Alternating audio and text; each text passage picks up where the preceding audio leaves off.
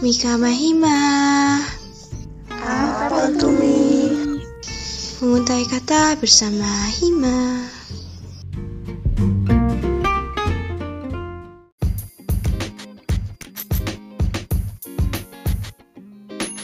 Halo teman-teman semua, kembali lagi nih sama kita di podcast Mika Mahima episode 20. Kali ini bersama aku, Ayumi, dan ditemenin oleh partnerku, Uh, halo teman-teman, kenalin aku Wisnu Multiwijaya, biasa dipanggil Wisnu. Nah, di sini aku sebagai partnernya Ayumi, kita akan ngobrol santai seputar organisasi Badan Perwakilan Mahasiswa. Ini dia kita sambut tamu spesial kita, Mas Yegi Ainul Abrar Putih sebagai Ketua Badan Perwakilan Mahasiswa Politeknik Negeri Semarang. Halo Mas Yegi, apa kabar? Halo Mas Egi. Terbaik. Gimana nih kabar teman-teman? Kalau teman-teman gimana? Uh, Alhamdulillah baik Mas. Alhamdulillah Mas, baik. Uh, oh ya nih Mas, uh, BTW kesibukan akhir-akhir ini ngapain aja ya Mas? Uh, kalau kesibukan akhir-akhir ini ya, yang pertama itu kemarin kan kita masih sibuk uas ya teman-teman. Yeah. Ini baru selesai, terus ada beberapa yang masih apa, ya, perbaikan lah intinya. Terus selanjutnya ya sibuk di BPM juga gitu. Memang zaman Islam ketua BPM, jadi ya memang kesibukannya di situ sama itu sih ya biasalah bucin-bucin dikit itu aja sih kesibukannya Oh, Mas Egi ternyata sibuk banget ya, Mas. Terus refreshingnya sama itu ya, sama doi juga. iya Iya Mas. main iya main game juga Oh iya nih, Mas. Ini kan ada Mas Egi nih. Kira-kira kira kira-kira kita mau ngapain ya, Kak Wisnu? Uh, ya pastinya kita akan bincang yang santai dan seru yaitu mengenai Q&A tentang Badan Perwakilan Mahasiswa. Iya, betul nih. Pasti teman-teman pada kepo ya mengenai Badan Perwakilan Mahasiswa. Langsung aja nih, Mas, ke pertanyaan umum. Bisa kasih gambaran umum nggak nih, Mas, tentang Badan Perwakilan Mahasiswa? Dan bagaimana cara BPM untuk menampung serta menyalurkan aspirasi kepada institusi? Silakan Mas Egi. Oke, inilah uh, langsung tak jawab aja ya pertanyaan umum ya memang itu kadang ditanyakan semua orang sih apa sih itu BPM gitu nah mungkin aku bakal jelasin secara garis besarnya aja jadi itu BPM itu salah satu lembaga di KPU Polines yang memegang kekuasaan legislatif sama yudikatif kayak gitu nah BPM itu kan badan perwakilan mahasiswa dia juga di bidang uh, punya beberapa fungsi kayak gitu ada empat fungsi ada fungsi advokasi, fungsi legislasi, fungsi anggaran dan juga fungsi pengawasan kayak gitu. Nah, selanjutnya itu BPM juga itu berwenang buat membentuk, lalu mengamandemen, juga mengesahkan peraturan-peraturan yang ada di KPM Polines. Salah satunya yaitu undang-undang dan juga ketetapan BPM kayak gitu. Itu sih secara garis besarnya BPM itu seperti apa dan juga BPM ini anggota-anggota dari Badan Perwakilan Mahasiswa ini dipilih melalui pemilihan raya dari masing-masing jurusan gitu. Itu garis besar. Oh, Dan juga uh, gimana? Oh ya tadi kan ditanya mengenai aspirasi juga. Nah, BPM gimana sih cara menampung aspirasi lalu disampaikan ke institusi jadi kan BPM itu untuk masalah aspirasi itu juga punya namanya Sirama, sistem uh, aspirasi mahasiswa kayak gitu. Nah itu bisa diakses, itu ada di link tree Instagram BPM. Itu kita membuka, jadi untuk teman-teman atau mahasiswa Politeknik di Semarang, kalau ingin menyampaikan aspirasinya, bisa langsung mengakses di situ, lalu bisa uh, mengetikkan tuh apa sih kalau kesahnya atau apa sih aspirasinya dan harapannya untuk Polines kayak gitu. Selain itu juga uh, kami juga uh, di setelah pengurusan itu kita juga ada reses kayak gitu. Kalau teman-teman tahu kan reses itu ada bagi jadi dua reses mikro sama reses makro. Nah reses mikro itu adalah di sini kan tadi udah tak jelasin bahwasanya BPM itu dipilih melalui masing-masing jurusan juga. Nah, nanti dari masing-masing jurusan itu akan turun kembali ke jurusan untuk mengambil atau menyerap sebanyak-banyaknya aspirasi dari mahasiswa. Yang selanjutnya setelah semuanya itu diserap, dan juga kan kemarin juga uh, udah terlaksana juga kan kerjasama dengan teman-teman himpunan ju jurusan masing-masing kayak gitu lalu disampaikan nih di reses akbarnya yang mana kemarin juga terselenggara tanggal 19 Februari kayak gitu dengan uh, menampilkan atau mengundang bapak-bapak petinggi kita di Polines yaitu ada wadir satu bidang satu dua tiga empat dan juga ada bapak direktur yang alhamdulillah kemarin pada kesempatan Nusa Akbar itu hadir semua gitu. Nah itu uh, cara kita juga untuk menampung aspirasi dari mahasiswa dan juga menyampaikan ke institusi kayak gitu sih. Itu uh, secara sistematisnya ya gitu. Keren banget ya jadi BBM sendiri seperti gambar tadi sudah dijelaskan oleh Mas. Uh, kira-kira tadi kan ada mengenai reses mikro dan makro ya. Kira-kira yang dijelaskan mengenai reses makro itu seperti apa ya? reses makro. Oke, okay. jadi itu uh, secara garis besarnya tadi ini ditanya mengenai makro ya, mikro ya tak jadi sekalian semuanya. Jadi reses itu adalah dari BPM kembali ke jurusan masing-masing dan di situ tidak boleh ada atau berhentinya atau beristirahatnya masa sidang. Jadi pada saat reses mikro itu tidak boleh ada sidang. Kalau rapat masih boleh, cuman kalau sidang itu tidak boleh kayak gitu. Istilahnya teman-teman BPM itu yang biasanya hari-hari sidang itu istirahat lah sebenarnya kita kembali ke jurusan masing-masing menyerap aspirasi. Nah teman-teman juga kemarin dari jurusan akuntansi juga kan didatengin teman-teman BPM kita ngobrol bareng mengenai aspirasi-aspirasi mahasiswa yang mana itu nanti dikelompokkan jadi satu dikumpulkan jadi satu.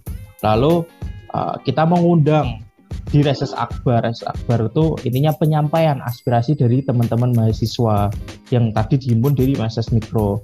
Nah kita mengundang uh, bapak-bapak wakil direktur 1, 2, 3, dan 4 dan juga Bapak Direktur kita, Pak Toto gitu, untuk menanggapi nih aspirasi-aspirasi dari mahasiswa dan nantinya mau ditindaklanjuti seperti apa kayak gitu.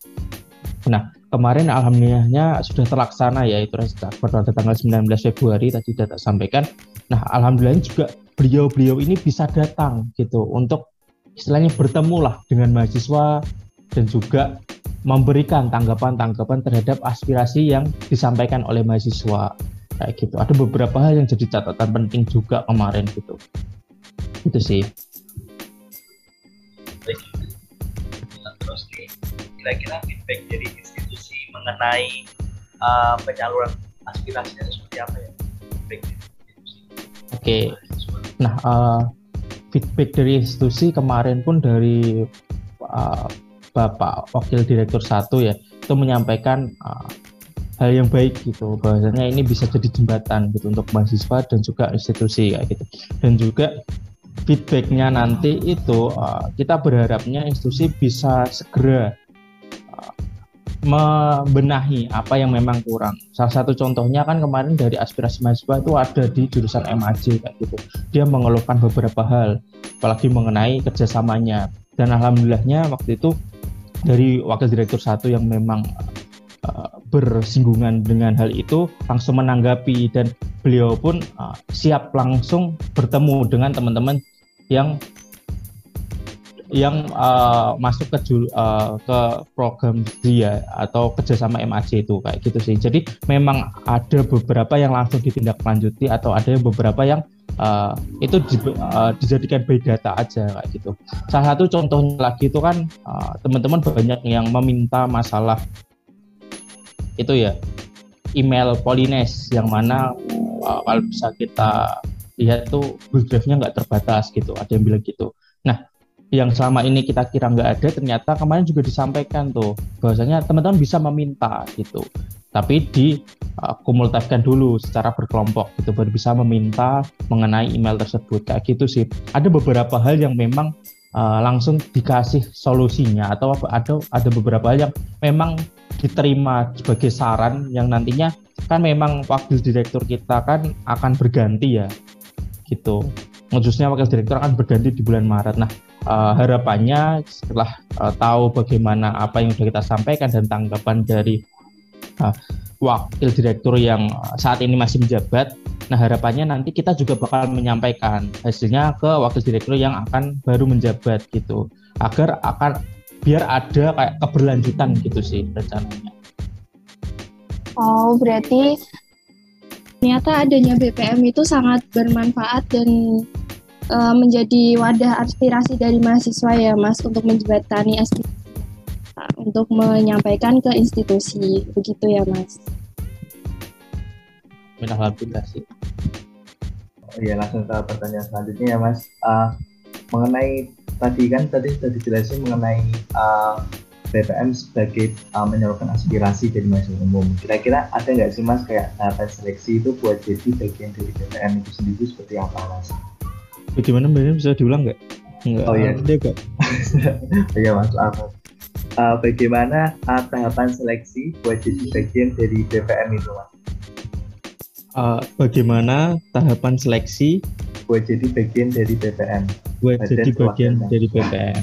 Iya. Oke. Okay Nah, uh, tadi juga sebenarnya di, di awal tuh udah tak sampaikan ya misalnya anggota-anggota BPM itu dipilih melalui pemilihan raya di jurusan masing-masing kayak gitu. Nah, uh, untuk jadi bagian dari BPM sebenarnya itu kalau mau jadi anggota sebenarnya bisa sih jadi staff BPM kayak gitu ya itu teman-teman yang membantu kinerja uh, fungsi maupun tugas dari badan perwakilan mahasiswa di setiap alat kelengkapan alat kelengkapan tuh ya kayak departemen-departemen lah kalau di teman-teman kayak gitu. Nah, kalau jadi anggota itu teman-teman harus uh, mengikuti pemilihan raya gitu. Kalau nggak salah itu udah dibuka sih kemarin tanggal 14 sampai 25 setahu terus diperpanjang lagi 26 sampai tanggal 4 Maret gitu. Nah, itu kalau pengen masuk ke BPM ya bisa mengikuti hal itu dan uh, nanti melengkapi persyaratan-persyaratan yang ada sih seperti itu dan juga serunya kalau ingin masuk BPM yaitu ya tadi kita berjuang masing-masing kayak gitu. Jadi kita menyuarakan dari masing-masing orang. Dan juga di situ kan nanti kita dipilih oleh mahasiswa ya. Jadi kita bukan berkelompok lagi tapi kita bersaing dengan teman-teman uh, yang mana nanti bakal memilih kita kayak gitu sih. Kalau pengen masuk ke jadi anggota BPM ya. Kalau mau jadi staff BPM itu ya nanti bisa nanti bakal ada pembukaan pasti open recruitment. Setelah anggota BPM ini terpilih nanti bakal ada uh, perekrutan staff badan perwakilan mahasiswa kayak gitu untuk membantu kinerja dari badan perwakilan mahasiswa itu sendiri. Kalau open recruitment staff badan perwakilan mahasiswa itu ya dilakukan seperti open recruitment biasa sih. Yang mulai berbagai seleksi kayak gitu. Oh iya ini mas. BPM itu membuka open recruitment ya mas. Nah itu uh, saya baca itu ada pengumuman kalau open recruitmentnya itu diperpanjang. Nah itu kira-kira dari BPM itu sudah ada yang mendaftar itu ramai atau tidak ya mas? Oke, jadi gini ya teman-teman, sebenarnya yang membuat pemira itu dari teman-teman KPR. Uh, analogisnya kayak gini, yang memilih anggota DPR dan juga presiden dan juga wakil presiden itu kan yang apa ya, yang membuat mekanisme ataupun menjalankan oh, serangkaian seleksinya itu dari KPU kayak gitu. Nah kalau di Polres itu namanya KPR, misi pemilihan raya. Nah jadi beli mereka lah yang bertugas untuk melaksanakan pemira, mulai dari proses seleksi badan perwakilan mahasiswa, open recruitment, uh, selain anggota badan perwakilan saya juga kan presma presma kayak gitu. Jadi uh, saya kurang begitu tahu ya mengenai udah banyak atau belum. Jadi tapi uh, kemarin se, se sebertanya saya kepada mereka ya alhamdulillah masih lancar dan memang harus dilakukan perpanjangan kayak gitu. Mungkin uh, ad, memang ada yang belum tercukupi ya kuotanya mungkin seperti itu. Oke nih Mas, aku juga mau tanya tentang benefit apa sih yang masih didapetin selama menjadi bagian dari BPM? Serta bisa diceritain dong Mas, bisa sharing-sharing ke kita buat pengalaman apa yang nggak terlupakan selama menjabat menjadi ketua BPM. Silakan Mas. Oke uh, pertama apa sih didapatkan ketika emang jadi anggota BPM ya yang pertama pasti relasi lah ya karena kan memang kita bakal berhubungan dengan banyak orang bahkan dengan uh, institusi kayak gitu. Jadi relasi pasti akan bertambah banyak kayak gitu. Yang kedua ilmu kayak gitu. Di sini kan uh, BPM kan sebagai lembaga dengan yang memegang kekuasaan legislatif ya. Dan dari uh, semua ormawa di KPM Polines itu kan memang pemegang kekuasaan legislatif tertinggi kan memang dari BPM itu sendiri. Nah, di BPM pun teman-teman bisa belajar nih. Kalau teman-teman biasanya belajar mengenai eksekutif atau yang melakukan eksekusi langsung atau melakukan pelayanan langsung, jadi di, tem di sini teman-teman akan berlatih bagaimana menjadi legislator atau orang-orang yang memperjuangkan hak-hak dari mahasiswa dan juga orang-orang yang uh, membuat peraturan untuk uh, teman-teman untuk berlangsungan KPM kayak gitu. Nah, kalau teman-teman tahu kan teman-teman bisa melihat DPR kayak gitu. Nah, itu salah satu bentuk implementasi implementasi dari uh, DPR kan kayak BPM kayak gitu. Teman-teman bisa belajar mengenai legislatif di situ. Teman-teman bisa belajar mengenai membuat undang-undang. Teman-teman bisa belajar mengenai mengesahkan undang-undang kayak gitu makanya tadi saya bilang bahwasanya di BPM itu ya memang nanti bakal banyak sidang dan lain-lain. Serunya di situ. Kalau biasanya teman-teman di organisasi mahasiswa lain itu uh, program kerja program kerja atau agenda yang memang bermanfaat bagi mahasiswa umum kalau di BPM itu teman-teman berpikir bagaimana uh, melakukan sistem atau membuat peraturan dalam sistem itu bisa berjalan dengan baik. Biar teman-teman yang uh, punya wewenang di eksekutor bisa berjalan dengan baik kayak gitu. Gitu sih. Uh, itu terus yang selanjutnya itu uh, tadi kan udah ada relasi ilmu yang bermanfaat lalu manajemen waktu. Itu yang paling uh, berguna di BPM dan uh, karena kan kebanyakan di bahkan semua anggota BPM pada tahun ini kan tingkat tiga kayak gitu jadi mungkin ada yang udah tingkat akhir, ada yang D3 gitu kan. Mereka harus pintar-pintar atau belajar, dipaksa belajar bahkan untuk uh, membagi waktunya, untuk memanage waktunya kayak gitu, memprioritaskan mana yang harus dikerjakan terlebih dahulu kayak gitu sih. Itu yang memang kadang didapat, bukan kadang sih, memang didapatkan lah selama di BPM ini. Lalu hal yang memang tak terlupakan ya di BPM itu ketika KM kongres mahasiswa yang kemarin itu. Itu kan berlangsung dua hari dua hari nonstop lah. Istilahnya cuma tiga jam. Dan kurang serunya waktu itu memang online sih jadi kan kita bukan memang berhadapan langsung kita nggak bisa beradu argumen secara langsung. Kita adu argumennya lewat laptop masing-masing atau device masing-masing kayak gitu. Cuman di situ yang nggak terlupakan yaitu kita dua hari dua ya hampir lah hampir dua hari dua malam 48 jam atau lebih gitu kita mem membahas bareng-bareng mengenai keberlangsungan kepengurusan selanjutnya yaitu pada tahun pengurusan 2022 pada saat ini kayak gitu. Serunya di situ sih dan itu merupakan hal yang nggak terlupakan karena kita benar-benar harus memikirkan itu bareng-bareng. Di situ juga waktunya sampai dua hari dua malam ya walaupun ada istirahatnya sejenak atau cuma beberapa jam aja gitu. Itu yang memang nggak terlupakan sih sebagai uh, BPM waktu itu. Untuk nah, sampai saat ini ya. Ya berarti banyak banget ya keseruan dari jadi bagian dari BPM sama benefitnya ya. Uh, terus lanjut nih mas.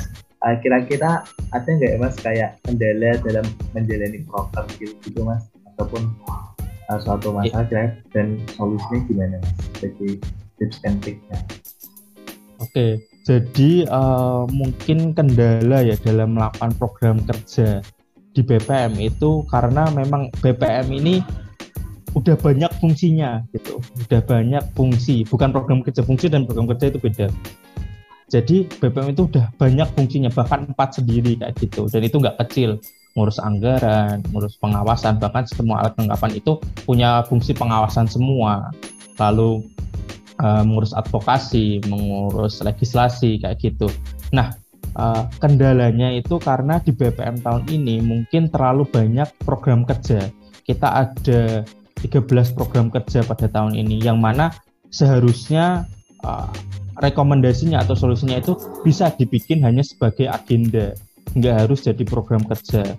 Karena kan memang uh, di sini BPM sebagai lembaga legislatif ya bukan eksekutor. Jadi mungkin kalau terlalu banyak program kerja itu malah nggak efektif atau bahkan mempengaruhi fungsi dari BPM itu sendiri. Karena kan memang BPM punya banyak fungsi dan memang itu hal yang sentimental atau memang urgent yang harus uh, dilakukan kayak gitu. Nggak bisa di nomor dua kan nah itu sih uh, kendala yang di program kerja karena itu. Karena uh, kita banyak fungsinya sehingga program kerja ini agak meneterkan bukan meneterkan ya lebih tepatnya kayak membuat kita riwah lah gitu membuat kita kurang fokus dengan fungsi kita. Nah, emang solusinya dari kami pun berencana buat mengkaji hal itu.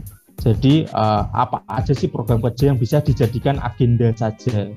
Jadi nggak harus program kerja kayak gitu. Gitu sih. Oh, pastinya di BPM itu karena banyak program kerja dan banyak fungsi itu menjadikan anggota BPM-nya itu juga masih di keriwahan. Jadi uh, untuk tahun yang akan mendatang akan dikaji ulang. Begitu ya Mas ya. Iya betul. Dan juga kan anggota BPM nggak sebanyak uh, yang lain ya maksudnya anggota BPM itu cuma 25 untuk tahun ini. Dan dibantu 16 staff kayak gitu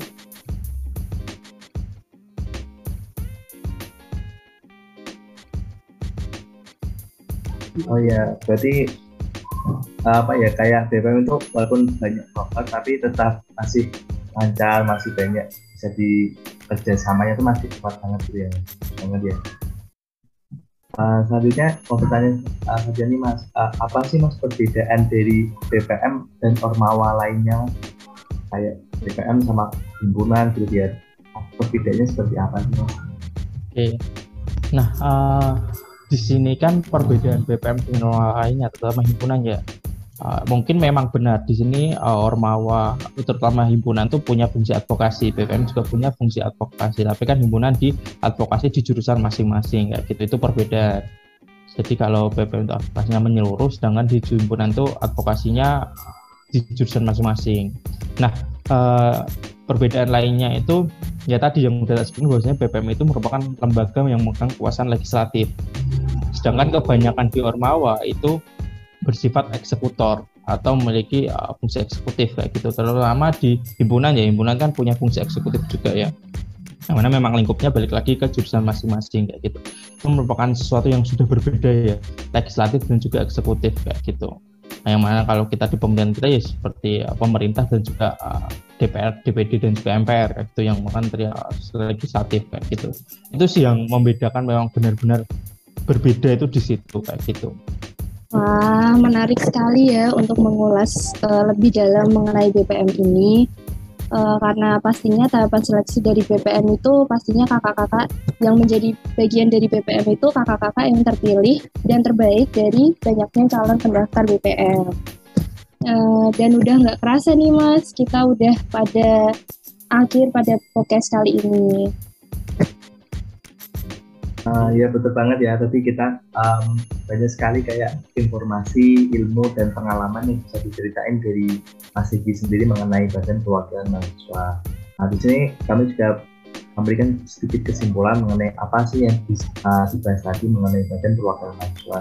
Yang pastinya yang pertama tadi sudah dijelaskan mengenai gambaran umum, kemudian fungsi, tanggung jawab serta perannya uh, Badan Perwakilan Mahasiswa sebagai uh, menyalurkan aspirasi ke institusi dan pastinya dari institusi sendiri itu uh, akan memberikan sebuah feedback yang bagus dari mahasiswa umum untuk mahasiswa umum.